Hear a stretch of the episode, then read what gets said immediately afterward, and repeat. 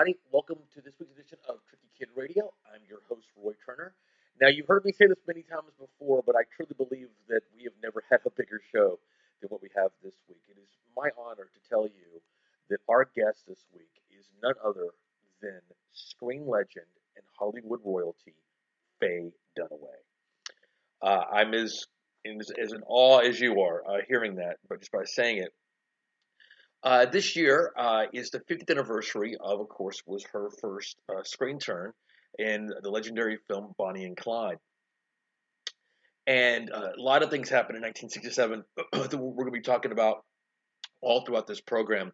Uh, we spoke with Faye uh, a few about, about about 10 days ago at the Dallas International Film Festival, where again the theme was 1967 and celebrating, you know, films and just kind of the attitude because there was just so much kind of going on that year. A lot of people were really taking chances in music and, and art and film and and just really blazing this really incredible trail. If you were to look at the lineage of 1967, when you think about entertainment, I mean the the Beatles released Sergeant Pepper, uh, the Doors' first record, uh, you know, Jimi Hendrix's Are You Experience, along with you know, films like The Graduate and again Bonnie and Clyde. So we're very very excited to um, to have had the opportunity to speak with Faye and uh, and have her on the show this week, discussing the legacy of the film and many other things that she's got going on. Um, we also have the cast of, of Bomb City, a great film, one of the best that I that I think that I saw, at least that I saw of the entire festival. So we're going to be speaking with Lorelei Linklater, uh, the star of the film, of course, daughter of of Texas film legend uh, Richard Linklater, who made, of course, a lot of your favorite films, a lot of my favorite films, uh, like Dazed and Confused, and and largely, namely, the uh, the trilogy that with Ethan Hawke and, uh, and Julie Delpy, the Before Sunrise uh, trilogy. So we're going to be speaking with her uh, and the entire cast of Bomb City and talking about that. It, it's a very important film about something that, that, that real life happened in uh, in Amarillo, Texas. About uh, talking about just a, a, a, collision of of society and culture that was kind of at, at odds with itself, and so that very much parallels what was happening in 1967. So uh, again, like I said, we have a great, great, great show. We're going to be playing some some some music. We're going to be talking again, like I said, with with screen legend Faye Dunaway, the cast of, of Bomb City, uh, Lee Linklater, the star of the film, and many, many more. Uh, I also have a long time a person I've been trying to get on the show for a very long time who's going to be joining us a little bit later. Uh, I try to tend this to be a bit of a family affair, and I've had different family members and you know different people that I think that could contribute uh, you know to this program. And so naturally, I wanted my mother Patricia to come on at some point, and she actually uh, offers some great, great insight to the year 1967, as well as a little addendum to uh, to Faye Dunaway's uh, career, uh, especially later on, whenever she starred as uh, as uh, playing the role of Joan Crawford in Mommy Dearest. There was was a story that I had heard my mom talk about for you know throughout my entire life. So I thought you know there's a no better opportunity uh, you know to get her on the show to actually to tell that story that deserves to be told. So I'm excited for you guys to hear all that. So we're about to get started here. So so let's go ahead and jump right on in here. Like I said, we mentioned we're we're celebrating the year 1967, um, and also and talking about all the great things that, that, that, took place in you know in, in the world. A lot a lot of turmoil, of course, was happening in that that year, uh, politically and socially in the United States. But man, like like anything else, a lot of great art always comes out of a, a, a lot of great struggle. So, but in 1967, it's unthinkable to think, um, you know, so the Doors came out with their first album. Uh, you know, the whole Human Be-In in San Francisco that was happening there with Timothy Leary and Allen Ginsberg and all that. This was the year that the Rolling Stones appeared on the Ed Sullivan Show to do "Let's Spend the Night Together," but had to change the lyrics to "Let's Spend Some Time Together," to which we all know, speaking of the Doors, whenever they did uh, "Light My Fire," uh, he, you know, of course, Jim Morrison famously was asked to change the lyric of "Girl, we couldn't get much higher" to "Girl, we couldn't get much better." To wit, he responded by actually going up and accentuating the word higher directly into the camera. So uh, Rebellion was in the air, man, and that was, that was just in January. Uh, so much again, uh, you know, happened uh, that year. It's you know, uh, like like Aretha Franklin recorded uh, "Respect." Um, you know, let's see here. the Who debuts with you know their their first concert in the U.S. just so many many things happen that year. The debut album, said the Jimi Hendrix Experience, "Are You Experienced?" Um, and then the, you know the Beatles just dominated that year. This is where uh, it was the year that Paul McCartney, of course, met Linda McCartney. And what a lot of people uh, believe that, and a lot of people think that the Beatles released their, um, you know, their their greatest record ever, the, the magnum opus of which was, of course, the album Sgt. Pepper's Lonely Hearts Club Band. Now they were in a, in a really, you know, unique situation that year because they already had decided to, you know, they weren't going to play live anymore. So they were just strictly now a studio band. So with that, you know, there were no limitations about having to worry about having to play any of these songs live anymore. So, you know, you have to think about that. When, when a band records things, they think, well, gosh, how are we going to reproduce this in a live setting? So when you take that out of the out of the, the, the equation, all rules go out the window. All bets are off.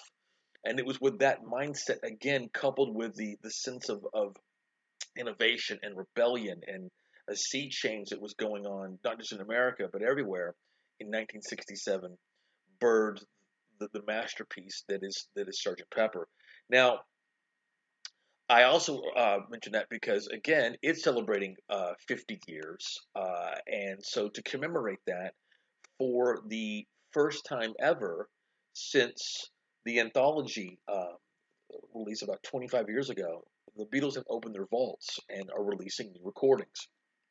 In this giant 50th anniversary edition of Lonely of Sgt. Pepper's Lonely Hearts Club Band.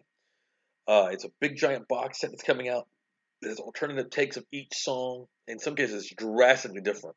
And but it really offers just these really revelatory insights and to what like i said like you know it's really not to be disputed is that this is the most legendary of, of all rock masterpieces just by the way that it was you know designed and scope i mean the album cover alone lots of great facts about this record. I could go on and on about it.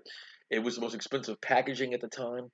Uh, and so i would love to play you the whole box set right now but i just wanted to play you uh, one track. Probably my favorite song from it uh, is the song when i'm 64 um, so even though it's only 50 years old, uh, but it's always one of my favorite songs. So it's a song that always kind of makes me happy. And there's a great alternate take uh, from the box set that I wanted to play. So the song of the, of the week uh, is going to be When I'm 64 from the Beatles from the upcoming 50th anniversary, celebrating the masterpiece that was Sgt. Pepper's Lonely Hearts Club Band.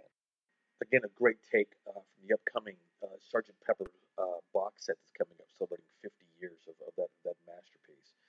So, okay, so I'm excited to talk about Bomb City. Um, it's a movie that, that screened at the Dallas International Film Festival. It's uh, directed by Jameson Brooks. Uh, he's also a, an, an, uh, sorry, Emmy Award winner. And uh, it's based on a true story of, of a guy named Brian uh. Uh, it's a it's a crime drama. It's about the cultural version of a group of punk rockers you know, kind of like in a, in a conservative Texas town. Now, me, I grew up a total metal guy in a very small town right outside of Fort Worth, where I was persecuted just for having long hair. Uh, you know, I mean, I was a, literally a you know a kid, 13, 14, good kid, on the honor roll, the whole bit. It did not matter. Uh, it, the fact of the matter was was that it was in the, the late 80s, early 90s. I had long hair uh, and that was it. And so I couldn't even walk to school in the morning without adults yelling out the window, obscenities at me, telling me to get a haircut. Uh, so you can imagine how this really struck a chord with me. And, and, even if I didn't have that experience, it would still strike a chord with anybody because what it really does is that it questions the morality of American justice. Because, um, again, I'm sure you're probably familiar with the case of, of Brian Deneke. It, it made national headlines, of course about this unbelievable hate crime that, that, that took place and which tried to be covered up. So I'm glad, uh, you know, for this story to be told. I'm, I'm you know, there's this in, in a in, in a sense, in a sense of justice for Brian, and it's just a great, great, great uh, movie. Uh, music from Cody Chick. Like I said, uh, Lorelei Linklater uh, is fantastic in it, and we're going to talk with Lorelei. Uh, we're going to talk with uh, with Glenn Morshower and of course Jameson Brooks, the director, coming up, and hear what they have to say uh, as we spoke to them on the red carpet at the Dallas International Film Festival uh, the day before uh, they made their screening there uh, for Bomb City. I don't know when the actual release is. I know it has a limited release right now in different theaters, but definitely go see this film. So now I bring you the cast of Bomb City. How are you guys? I'm here with the cast of Bomb City. So what was the most challenging part about making this film?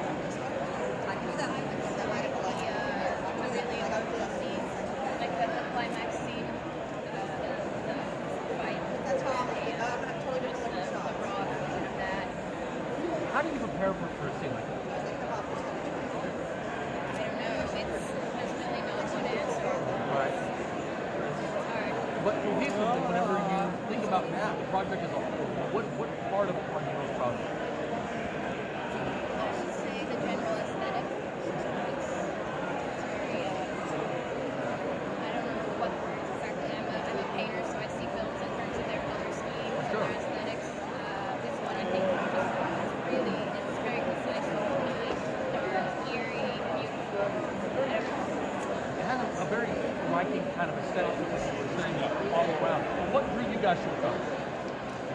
Um, I heard about this film and I thought it was a really interesting clash between cultures and everything. Um, it was the punks, which these guys played, right. jocks, which I played, and obviously seeing you know, clash and, and personalities and some everything. So that's what really drew me to it is, is being a project that really showed that, you know, that kind of clash. Now, do you come from like a DIY punk rock kind of background? Um, yeah, more metal. Um, at high school, we got listened to a lot of nothing. so this project drew me immediately because like it's just real. You know, it, it happened. This is a true story, and it's a raw film. Everything about it—the energy, the acting. I mean, everything. This is just gonna people are gonna remember this movie.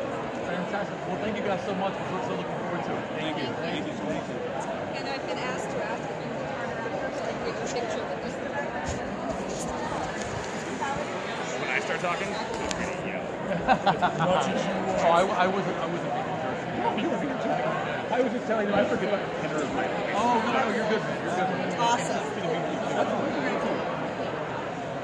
excuse me. Hi. Hi. Hello. Hi. Hello. Hi. I'm Chris Gardner. Hi. Hi. I'm Chris Gardner with WFAA.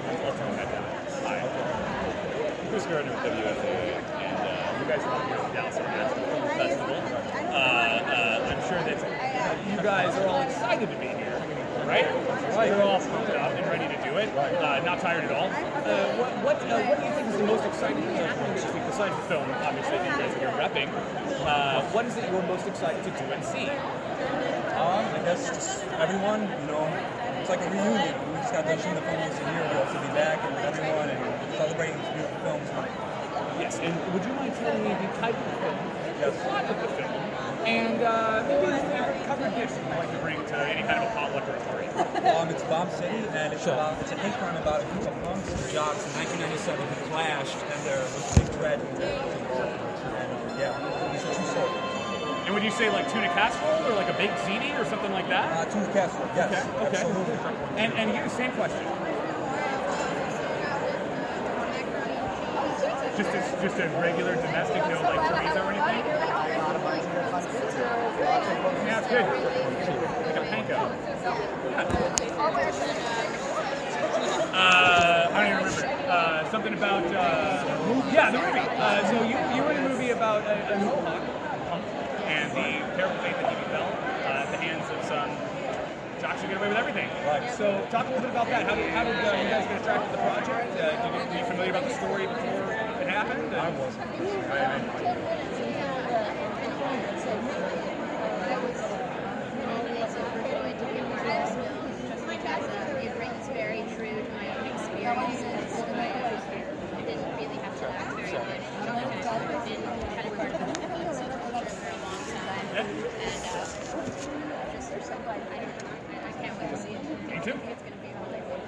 That was a story that I actually followed very closely that it happened. Wow. That doesn't matter to any of you, but I said it to every other person that was part of the movie, I said it to you. Now you, same question. Cover dish, why are you here? Covered dish. Man, I gotta bring some bacon mac. Bacon mac? Uh, I'm snowball. I'm gonna snowball. Yeah, how do you feel about him totally piggybacking on your I'm gonna, I'm gonna improve it. I'm gonna improve it. I'm gonna put bacon in there. Oh, he's gonna might, make your I might, pepper just better, I I might see. put a little Mine's jalapenos in there. vegetarian. Pizza all day. No, yeah, no vegetarian. No vegetarian. All right, well that's good. So when can people see Bomb City? Tomorrow. Tomorrow. Saturday. Tomorrow is Saturday. Tomorrow at Magnolia at 7, 7 o'clock, I believe, and I think Saturday at 5, yeah. uh, but rush tickets are available. Nice. You gotta get there needs to early, see. Rush at this Yeah. one time in their life, That's right? right. That's right. I appreciate you. again, want to thank the cast of Bomb City uh, for joining us. It was a great opportunity to be able to speak with them. Uh, and again, the, the film is fantastic. It's an important film. It's an important story. Uh, shot beautifully. The sound, everything else, it succeeds as a film. But again, the message behind it is certainly something uh, that deserves and uh, and needs to be uh, to, to, be, to be seen. So. So look for Bomb City. Uh, should be coming out uh, in less of a limited release here um, in the spring and of course into the summertime for sure. And uh, I believe that there's and also there's a, there's a film site. So if you just go to bombcityfilm.com, you'll be able to see a trailer and be able to find out a little bit more about when you can, you know, whenever you can see the film. So moving on, like I said, so this the trajectory, like I said, of 1967. So to continue the theme of, of music and kind of rebellion and, and, and youth culture and things like that, uh, another great film that I saw.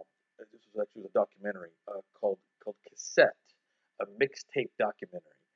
Now I grew up in in the era where, you know, you can talk about what your preferred format is. Everybody loves records. Um, we have the upcoming record store day coming up uh, this uh, this Saturday, um, actually April 21st. So I'm sorry, um, excuse me, April 23rd. Forgive me. Thank you. Um, so before we jump into the next thing here, I wanted to talk about that just for a second, uh, to kind of do some some some plug in here just for a second. Again, you can find us each and every week shows just like this on iTunes. Just go to iTunes and type in Tricky Kid Radio, and it'll come right up. Click that subscribe button.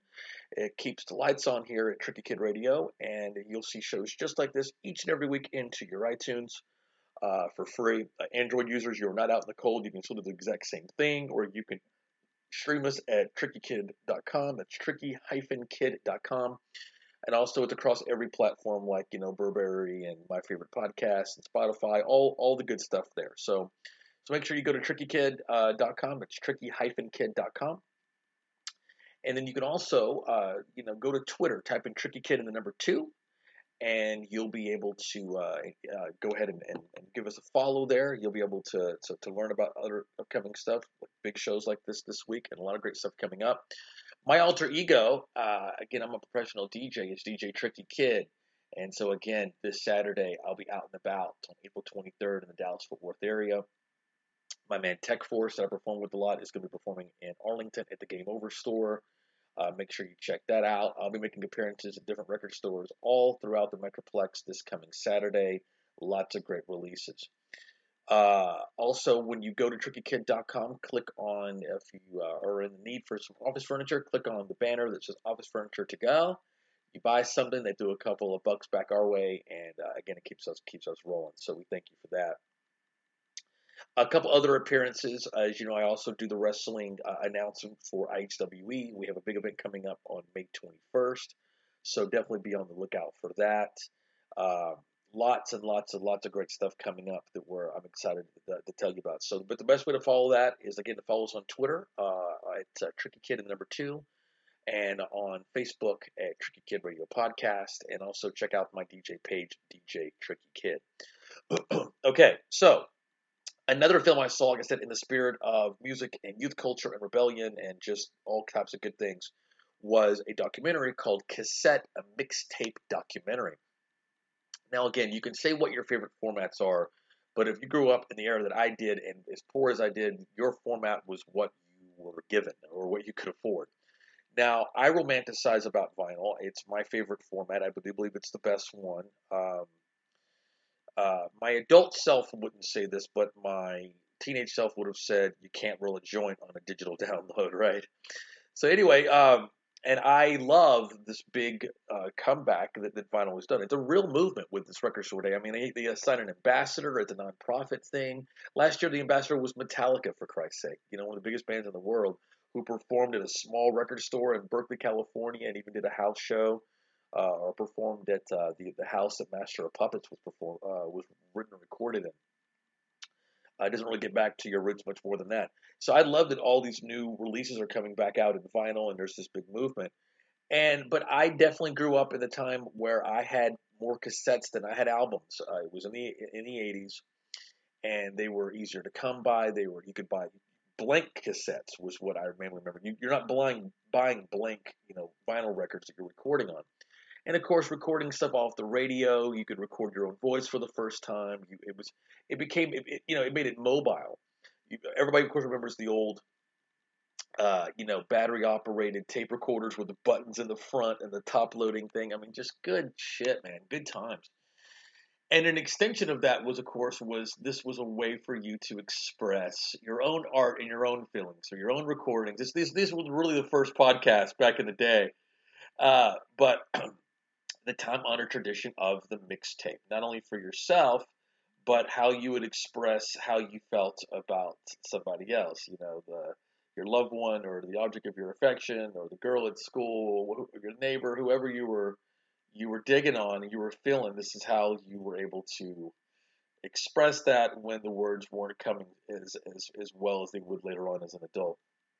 So this uh, is, a great documentary that really kind of captures the spirit of all of that. Not only the innovation of it from a technical standpoint, but also you know just the kind of the romanticized part of it because it's it's still something uh, you know that I actually I do miss. You know, I mean, I later on I made you know mixed CDs and and you can still kind of do that, but there was there's something very cool about that. And and again, in the spirit of, of we're talking about punk rock with you know with Bomb City, it offers some great insight from Henry Rollins, of course, Ian, my man Ian MacKaye from Fugazi, and uh, Thurston Moore, and, and, a, and a, lot of great things. So, because that's how a lot of their music was heard was through the tape trading, um, the uh, you know, uh, you know, kind of brotherhood there. So, so there's something also very, very punk rock and DIY about the cassette. So, uh, again, a great film. So I'm going to play you the trailer from a, a cassette, a mixtape documentary. Using a tape recorder can be a big bother. That was before we reinvented tape recording. This is the compact cassette. Here is a photo of an enormous cassette. I made it in pieces and threw away. This is my first ever cassette. The cassette could do your own dealio. Cassette, like, was your gateway into creativity. Cassettes didn't play a role in hip hop in the early days cassettes were hip hop. There was no rap radio, there was no video, there was nothing. And there's something about that electric sound that is amazing. For me, it was as good as it gets. The craziest thing, it's not yet over. I realize that there are numbers of people who are still using it. Every artifact might die with whatever is digital. If you still have any tape, it's because you care about it you choose to keep it alive. If you threw away all your old music cassettes, you might be kicking yourself now. Tapes are making a comeback. We are making more audio cassettes now than we have ever made before. We expected it would be a success, but not a revolution.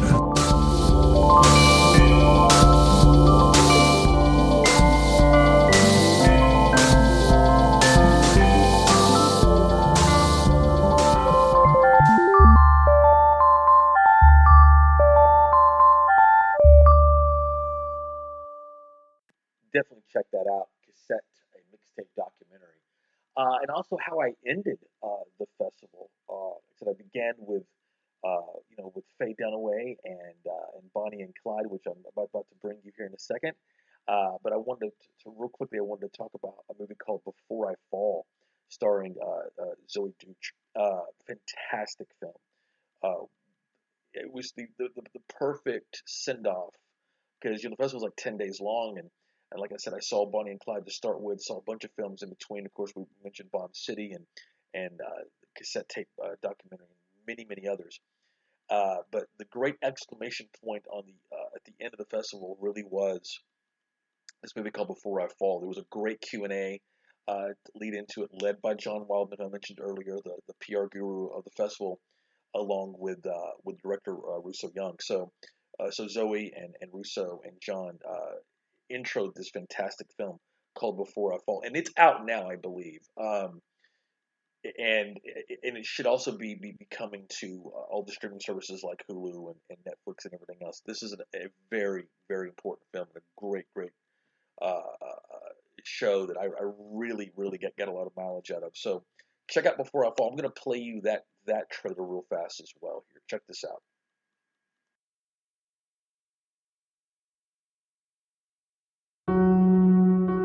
Maybe for you there's a tomorrow. Maybe there's 1,000 or 10. But for some of us, there's only today.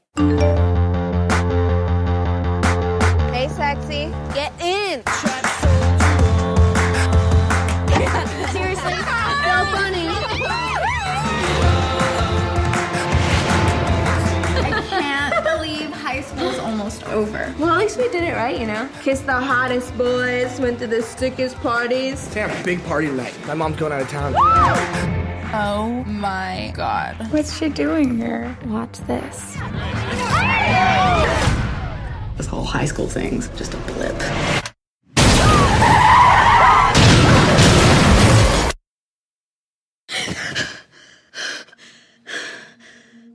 Mommy says you have to get up. It's Saturday. Maybe for you there's a tomorrow. What happened last night? What are you talking about? Seriously, so funny. Been having deja vu all day long. This whole high school thing's just a blip. Watch out for the truck. What truck?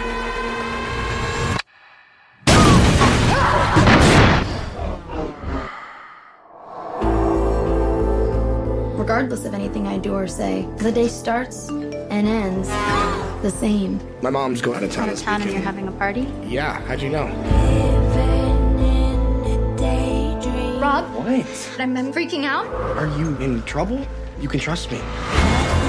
Mom, do you think I'm a good person? It doesn't matter what I think. What's important is what you think. Sociopath. 12 o'clock. Why do we hate Juliet? Why do you care all of a sudden? Yesterday you said you were afraid she would bite you. That was a long time ago. That was yesterday. Juliet, wait! If I was going to relive the same day over and over, I want it to be a day that would make a difference. But not just for me. I just need to hold on for one more minute.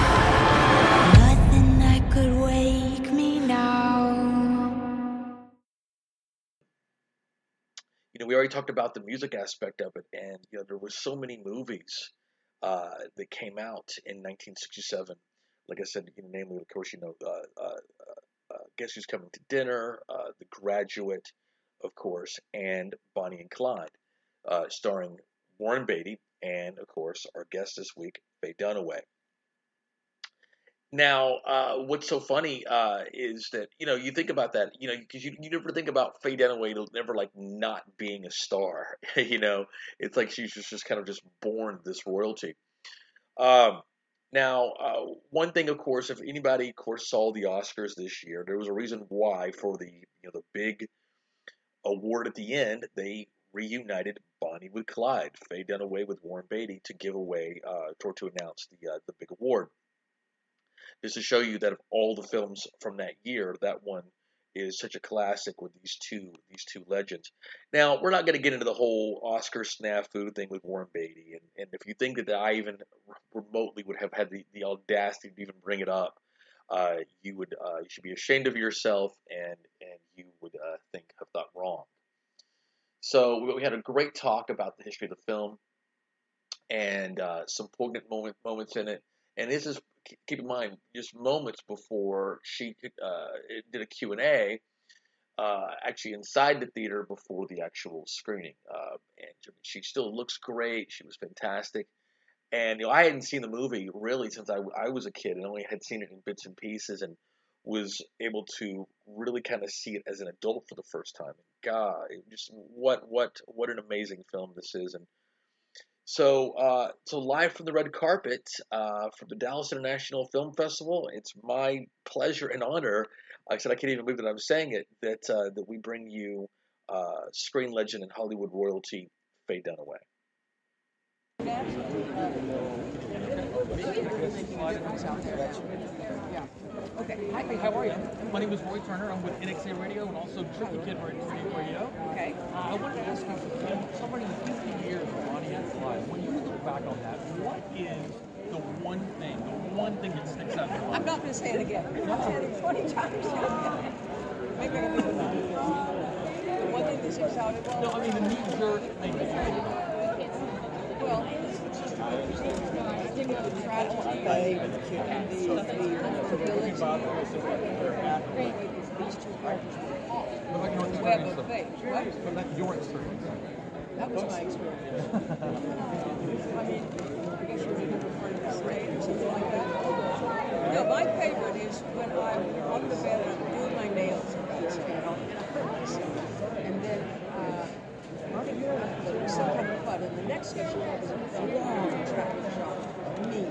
running through the.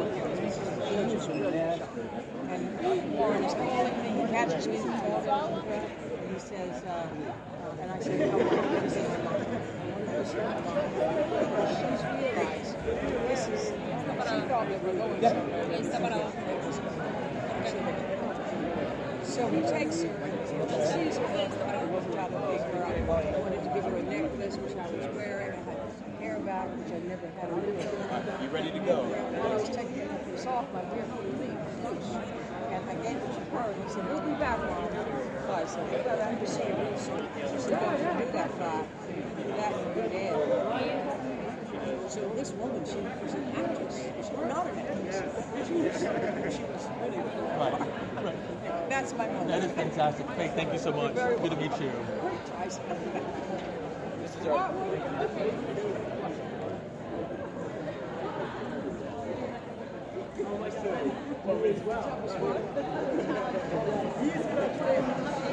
Want to thank Ms. Dunaway so much uh, for joining us. I mean, what an honor and a privilege to get to speak with such a, a Hollywood legend and uh, and just a, a screen royalty. Uh, you can never really, really remember a time when Faye Dunaway wasn't, uh, you know, a star. So it's amazing to think that this was her her first film uh, with with Bonnie and Clyde. Again, I want to thank John Wildman uh, for having us uh, there because I mean, what, what a great opportunity! What a what an amazing thing to be able to to, to speak so casually and, and candidly with, with such a an important film, uh, an important person uh, in the history of, of you know of Tinseltown. Uh, and she was so great. She was so generous, and we had such such a good time. And again, this was right before she went in to do a uh, a Q and A with a, a college professor from Houston right before the screening of. If you haven't seen the film uh, ever, definitely see it. If you haven't seen it in a while, revisit it. It's it's you, you'll see why it is what it is. You know. So last but not least, certainly what I wanted to add was was that for years, uh, you know, this is this is more about about about Faye Dunaway, but uh, later, of course, she went on to be to star uh, in a movie called Mommy Dearest, which is a uh, it's, an unfortunate tale about where she plays Joan Crawford and what it centers around. It's a movie that's based upon the book by Christina Crawford about the unspeakable abuse uh, that she that she dealt with. And Joan Crawford, I'm sorry, uh, Faye Dunaway really, uh, really turn, turns in a real tour de force uh, performance in this movie. To me, this movie was like a horror movie as a kid because it was just like, I, I- you know, children being abused, and I was very, very young when it came out. I was only like five or six when it came out, and it scared me uh, intensely.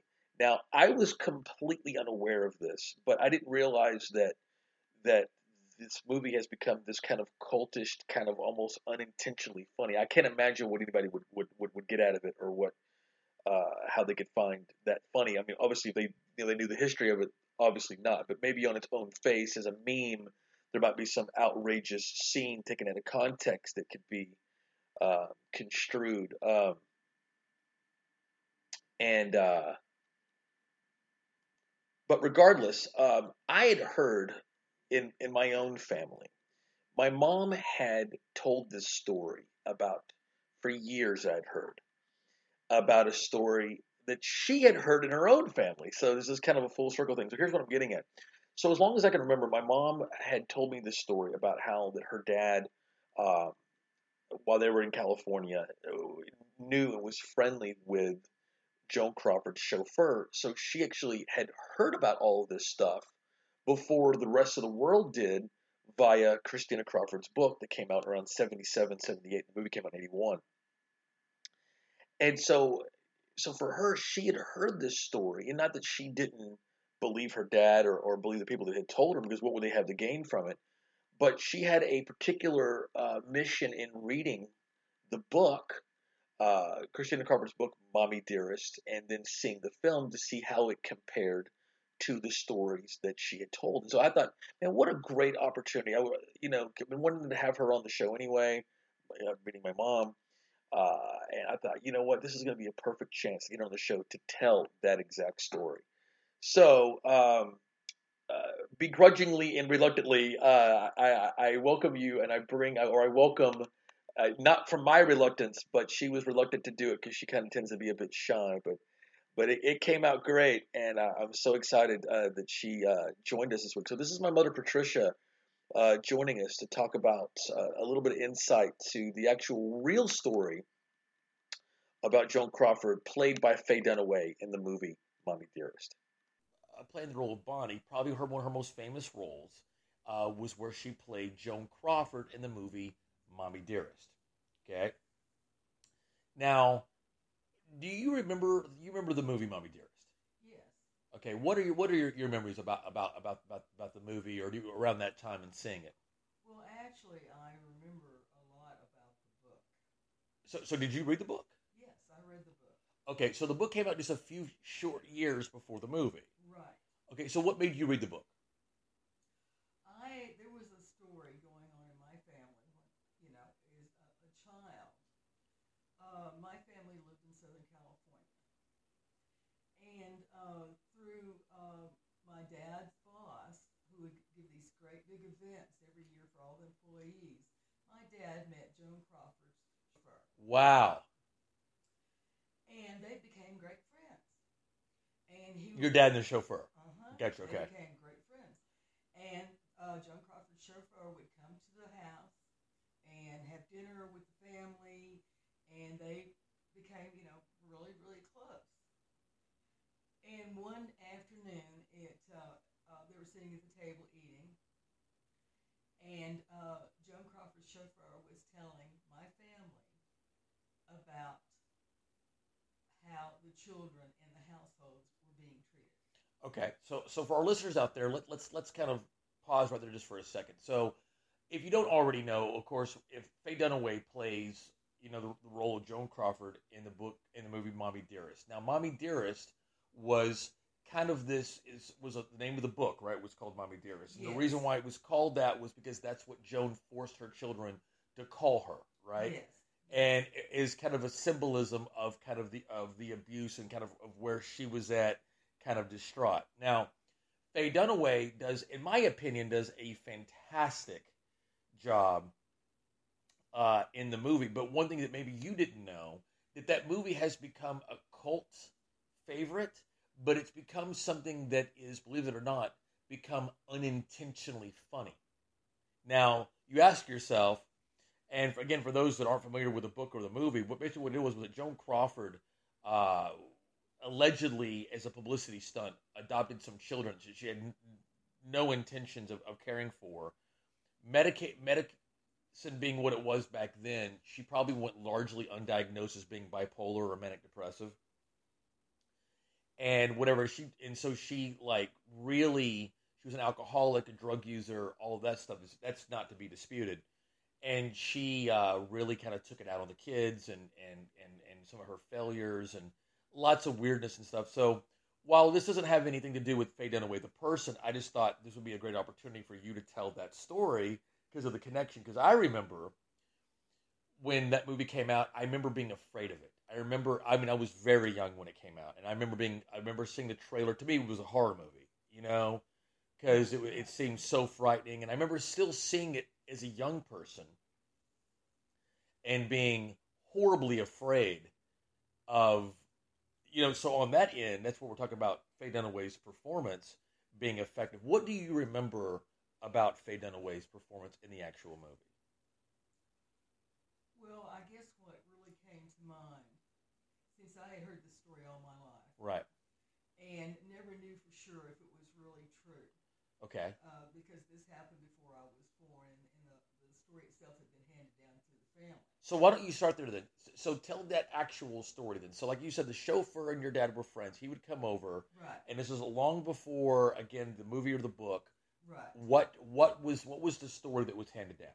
Well, he was just uh, telling everybody about how abusive uh, Joan was to the children, and how she would make them take a toothbrush and and soap and and clean the uh, the the corners of the room, you know, the room. Right, right. You know, I think there's a scene in the movie that kind of depicts that too, Yeah, right? Yeah. Yeah, and it's he, and that was one of the things that uh, he talked about her doing. But there was so many really uh, unsettling, very you know, it always worried me. And Right, I was right. Hearing the story as a child, and when the book came out, I had to read the book because I'd heard the story all my life. Okay. Right, right. And so what's interesting to me about that is this, and this is where I want, want, you, want you to jump in here, is that so in to the world at large, there was no precedent of this being out, but you knew it. Yes. So when so when the book came out, you were thinking, "Oh my God, it's got to be true because she's writing a book about it Right, and I had to read it to find out. to, to compare, and right?" then I then I realized all these this story I'd heard all my life was absolutely true. Because it had to be because it matched what. Well, Well, let me ask you that then. Did, did when you read the book, did it match pretty much what the chauffeur had yes, said? Yes, it did. So that had. So what was what was that like for you? I I really will always believe the story. I think you know. I think I really believed it. This you know. This just gave me more you know uh, confidence to really believe that what had been told all my my life and everything Right. was true. Were you kind of hoping? That, I mean, obviously, I'm sure you were probably hoping that it wasn't true, though, in, in the back of your mind. But but but what what told you that it was, though, even before you read the book? Like, like you kind of knew it, right, before you read the book. Well, it's because of the conviction it was told in the family. Sure. And what would he what would he have to gain from telling you guys? In fact, you were probably the only people that he could tell, and he had to get it off of his chest, right? Because he had no reason to tell. Right, you know, right. And it was never repeated, you know, outside of that, you know. To illustrate also what a trusted friend you, him and your dad were. What to, for our listeners? What around what year would would you have said that this that this was when he was when these dinners were taking place? Oh my gosh. Um, nine, uh, in the 1930s, I, I want to say, because my brother was pretty young at the time. It was before I was born. Well, I think Christina was was born in like in like 38, I think 37, 38. And that's very possible. So it might it might have been a little bit later than that.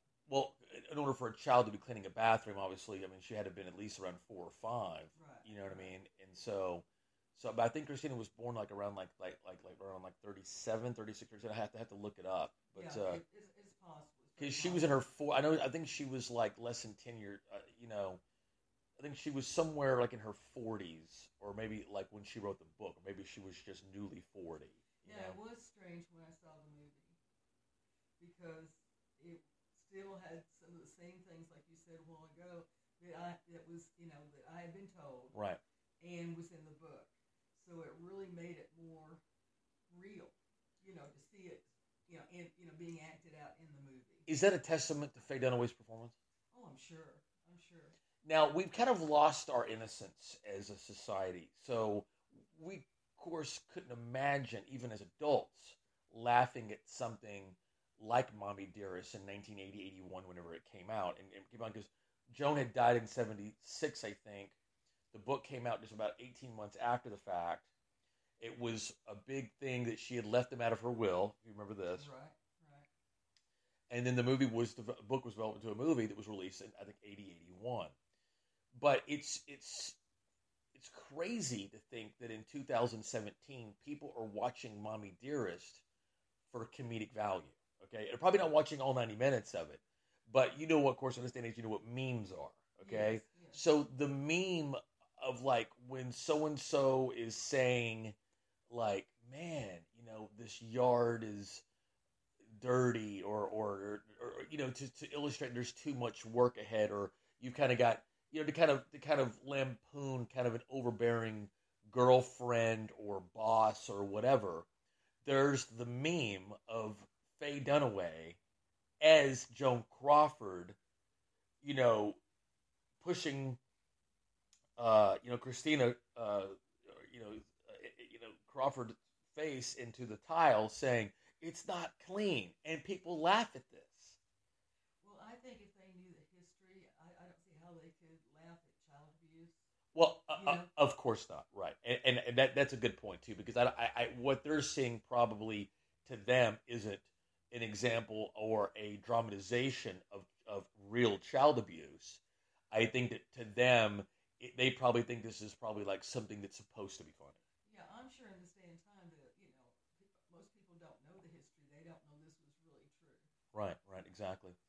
So uh, now, so speaking of, so 1967. So for so for you, talk about that year because kind of reason why they were showing the movie Bonnie and Clyde.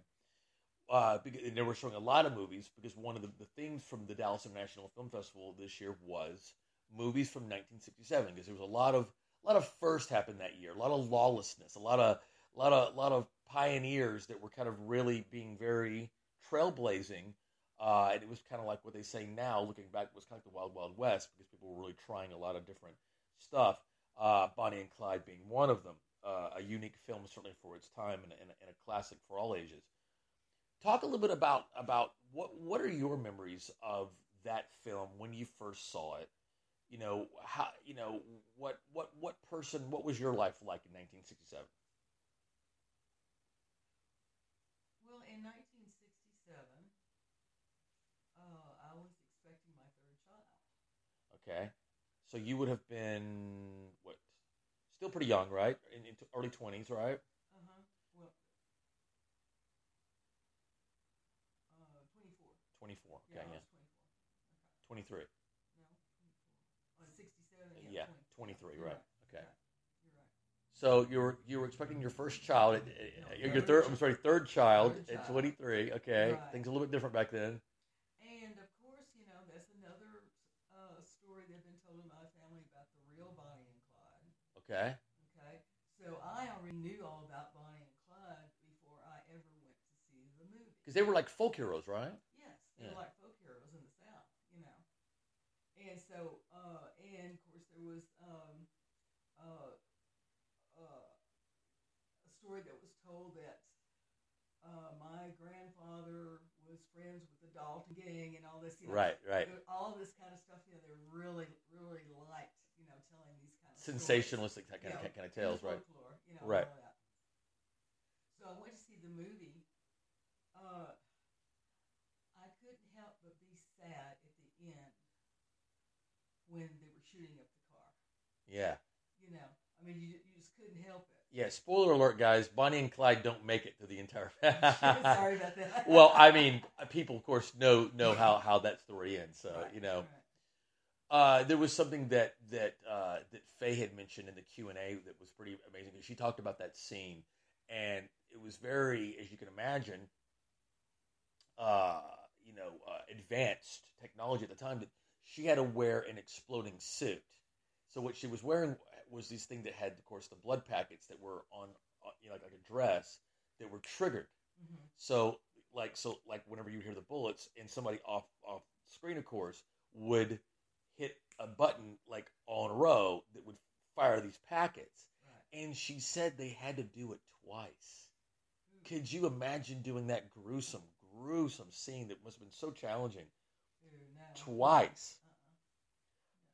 Um, so, but you saw Bonnie and Clyde at the theater in, in 1967, correct? Yes, yes, or 67, 68, whenever, yeah, whenever it came out. And that was why it was also was important because obviously I wanted you on the show, you know, regardless in any capacity. But I thought, well, this is perfect. Here's someone who actually has saw Bonnie and Clyde, the year that, that, that it came out. What was was there an hysteria around the film at the time?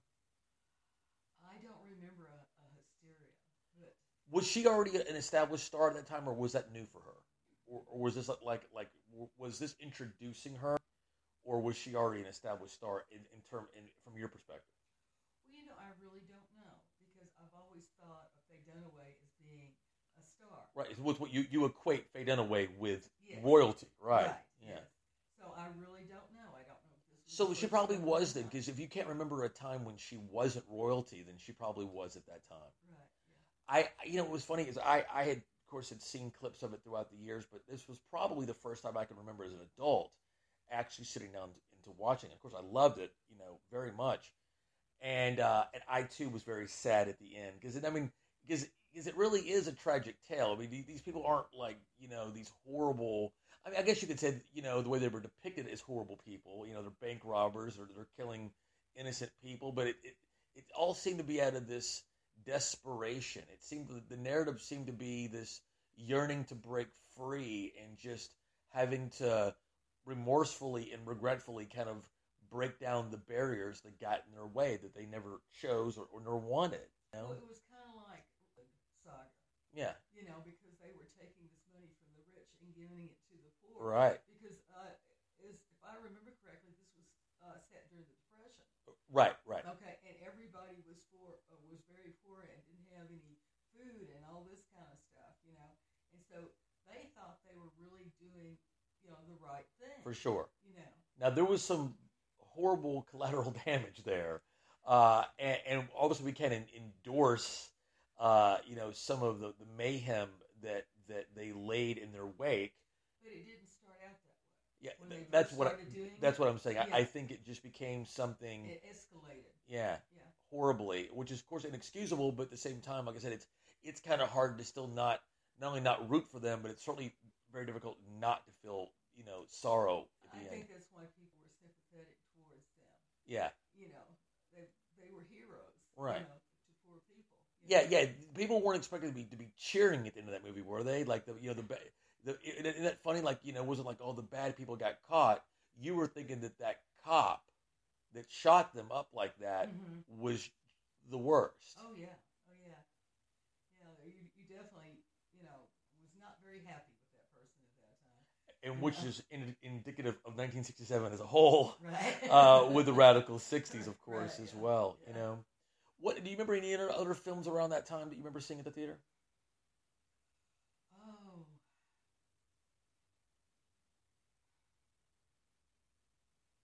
Nineteen sixty-seven, sixty-eight. Um, Well, just 67 just sixty-seven.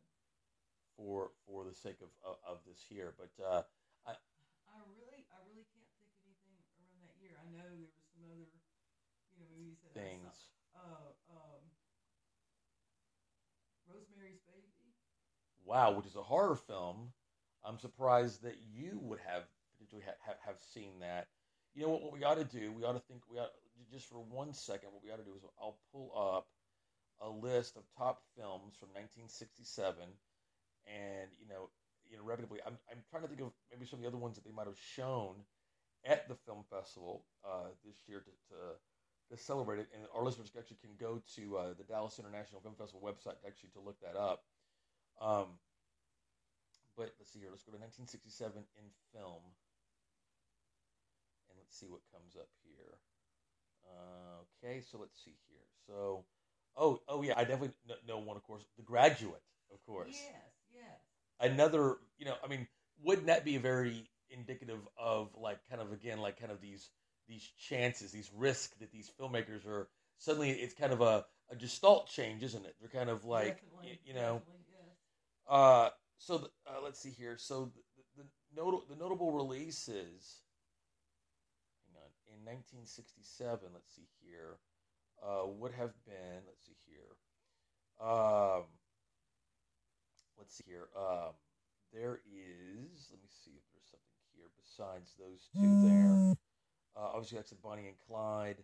Uh, we, we've been talking about uh, uh, Camelot came out that uh, on on screen that year. Um, let's see here. What what are a few others that Um, there was Elvis Presley's Clambake. I don't know if that was exactly a. Uh, I don't think I saw um, that. but okay, so another one, of course, would be Cool Hand Luke, of course. Yes. You know, I remember that. uh, of course, with with you know with Paul Clint Newman.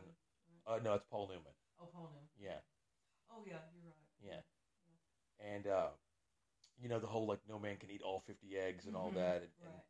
Uh, let's see here. There's, I'm sure there's a, there's a there's a, a few more. Uh, uh, the Dirty Dozen came out that year. Um, what are some? What are what are a few others that I'm sure that, but but of course the Graduate. Think about that. In the same year, the Graduate, Cool Hand Luke, and Bonnie and Clyde. These these these films that are just immortal.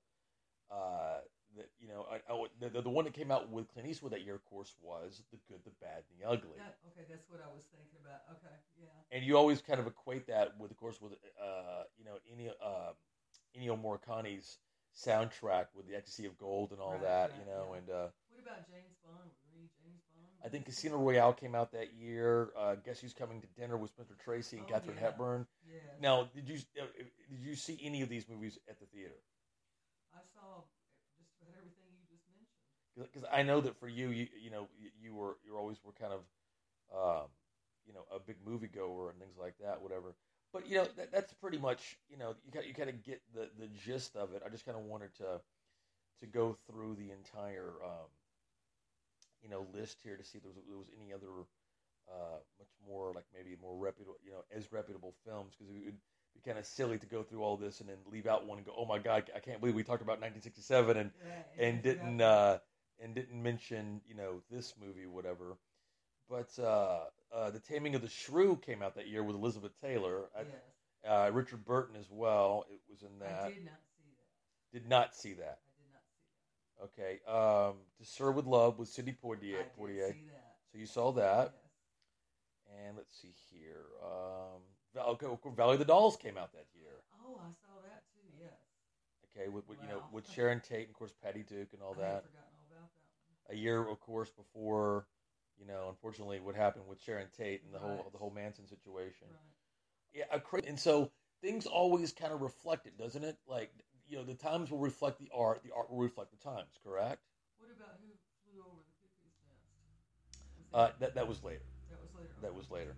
But but don't you agree that that you know the times reflect the art and art reflects the times? Oh, Correct. definitely. Well, uh, so once again, I want to thank you for sharing, like I said, that story because I mean, because that was something, like I said, that ha- I mean, because you you first started hearing these stories as a teenager, As a child. as a child, yeah, because you've been you've been real impressionable. So you first started hearing these stories probably in the, the mid to late fifties, and didn't read the book until the late until 1978. So this was something that you lived with for 20 years Right. Right. and had a personal, like I said, kind of kind of grappling, you know, with that, you know. Well, I had uh, my sister was very uh, passionate about celebrities and movie magazines, and so Right. I would hear stories about these celebrities growing up too. You know that she had read in movie magazines, so it was a big deal. The modern day TMZ for the time. Yes, definitely. Maybe not quite as salacious, but. Do you have any other films uh, that Faye Dunaway was in that, that, that, come to mind that, that, were so memorable for you? Because I know that uh, what was the one that she was in with Marlon Brando that was kind of, uh, uh, I mean, I mean, you heard heard these two giant, you know, screen legends of, uh, you know, together in, you know, in one film. Do you, do you remember which one I'm talking about? Well, I know I have seen her in several films. I I'll have to think about a title. Because there was, uh, I want to say, was it was it A Night in Paris or? Midnight in Paris. No, um, let me see here. I should have been way more prepared for this. Hang on. Um, okay, so let's see here. Let's let's let's look at Faye Dunaway just for a second. Let's look up her filmography around that time. Um, it was. Let's see here. So she was okay. So so yeah. So Bonnie and Clyde is actually was her first film, by the way. Okay, to get closer on that, she did a Thomas Crown Affair, uh, the arrangement, little bit. Uh, so we'll start with the years, of course. Bonnie and Clyde from '67, Thomas Crown in '68, The Arrangement in 69, Little Big Man in 70, as well as Puzzle of a Downfall Child, The Three Musketeers in 73, and the one I'm thinking of, of course, with Marlon Brando is Chinatown Yes, in okay, I said- 74. yes, I saw Chinatown, yes. So 74, she did three films. She did uh, Chinatown, The Towering Inferno, and a sequel as the Towering Inferno. right Yes. as the Four Musketeers. 75, Three Days of the Condor. I Saw that. Network in 76, Eyes of Laura Mars in 78, Saw that. The Champ in 79, Mommy Dearest in 81, uh, didn't do a movie for six years, Barfly in 87, Arizona Dream in 93, and then, and then wait, and then Don Juan DeMarco, uh, that's with Marlon Brando as well, and also with Johnny Depp. And so, uh, and then let's see here. She did Gia in '98, The Yards in 2000, and then The Rules of Attraction that I saw at the theater uh, with Shannon Sossamon uh, in 2002, which was her last film. And uh, uh, or, or her last film to date. You know, again because like I said, you know she's still still working on projects and things like that. You know, and everything else. See, you were getting her mixed up with Joan Crawford, weren't you? No. You- were going, how is she making more movies? Like, no, no. You're thinking, how, Joan Crawford was in the Rules of Attraction in 2002? No, of course not. Well, dear, again, I want to thank you so much for finally being on the show. This was enjoyable, correct? Yes, it was. It was very enjoyable. See, it was, it was a lot of fun. Uh, and, and so, for, and so you have a wealth of information. You know, a cachet of experience that I want to put to good use with these great stories that I've always heard. Because while, whereas you heard that story your whole life, I've heard about you hearing about that story my entire life. That's true. So for us to be able to have a medium and a format to be able to come together and share our story is a wonderful thing, isn't it? It is. It really is. So can we expect to have you back on sometime? Uh, if it's something I know about. well, we thank you again, and, and to our listeners out there, we thank you for joining us this week. And uh, like I said, lots of great stuff. Look up some of the great films that we've been talking about. Uh, you know, not only from 1967, but a lot of the great films that were in the film festival this year. Uh, Bomb City, uh, great, great film. Um, so much good stuff. Uh, uh, that came, uh, you know, that were in the film festival that you can actually can, can look forward uh, this year as it was a movie uh, before I fall with with Zoey Deutch and and man that was fantastic. Um, Russo Young directed the film. Just a lot, a lot of great stuff, uh, and it was such a great experience. And wanted to thank the the Dallas Film uh, Organization and the Dallas Film Commission, as well as all the organizers from the Dallas International Film Festival uh, that made it such a successful uh, event this year with uh, uh, Jessica Moon and John Wildman and the whole crew there. And so, for all my guests and my co host, finally this week, want to thank you for joining us for another edition of Tricky Kid Radio. Again, I'm your host, Roy Turner, and we'll see you next week.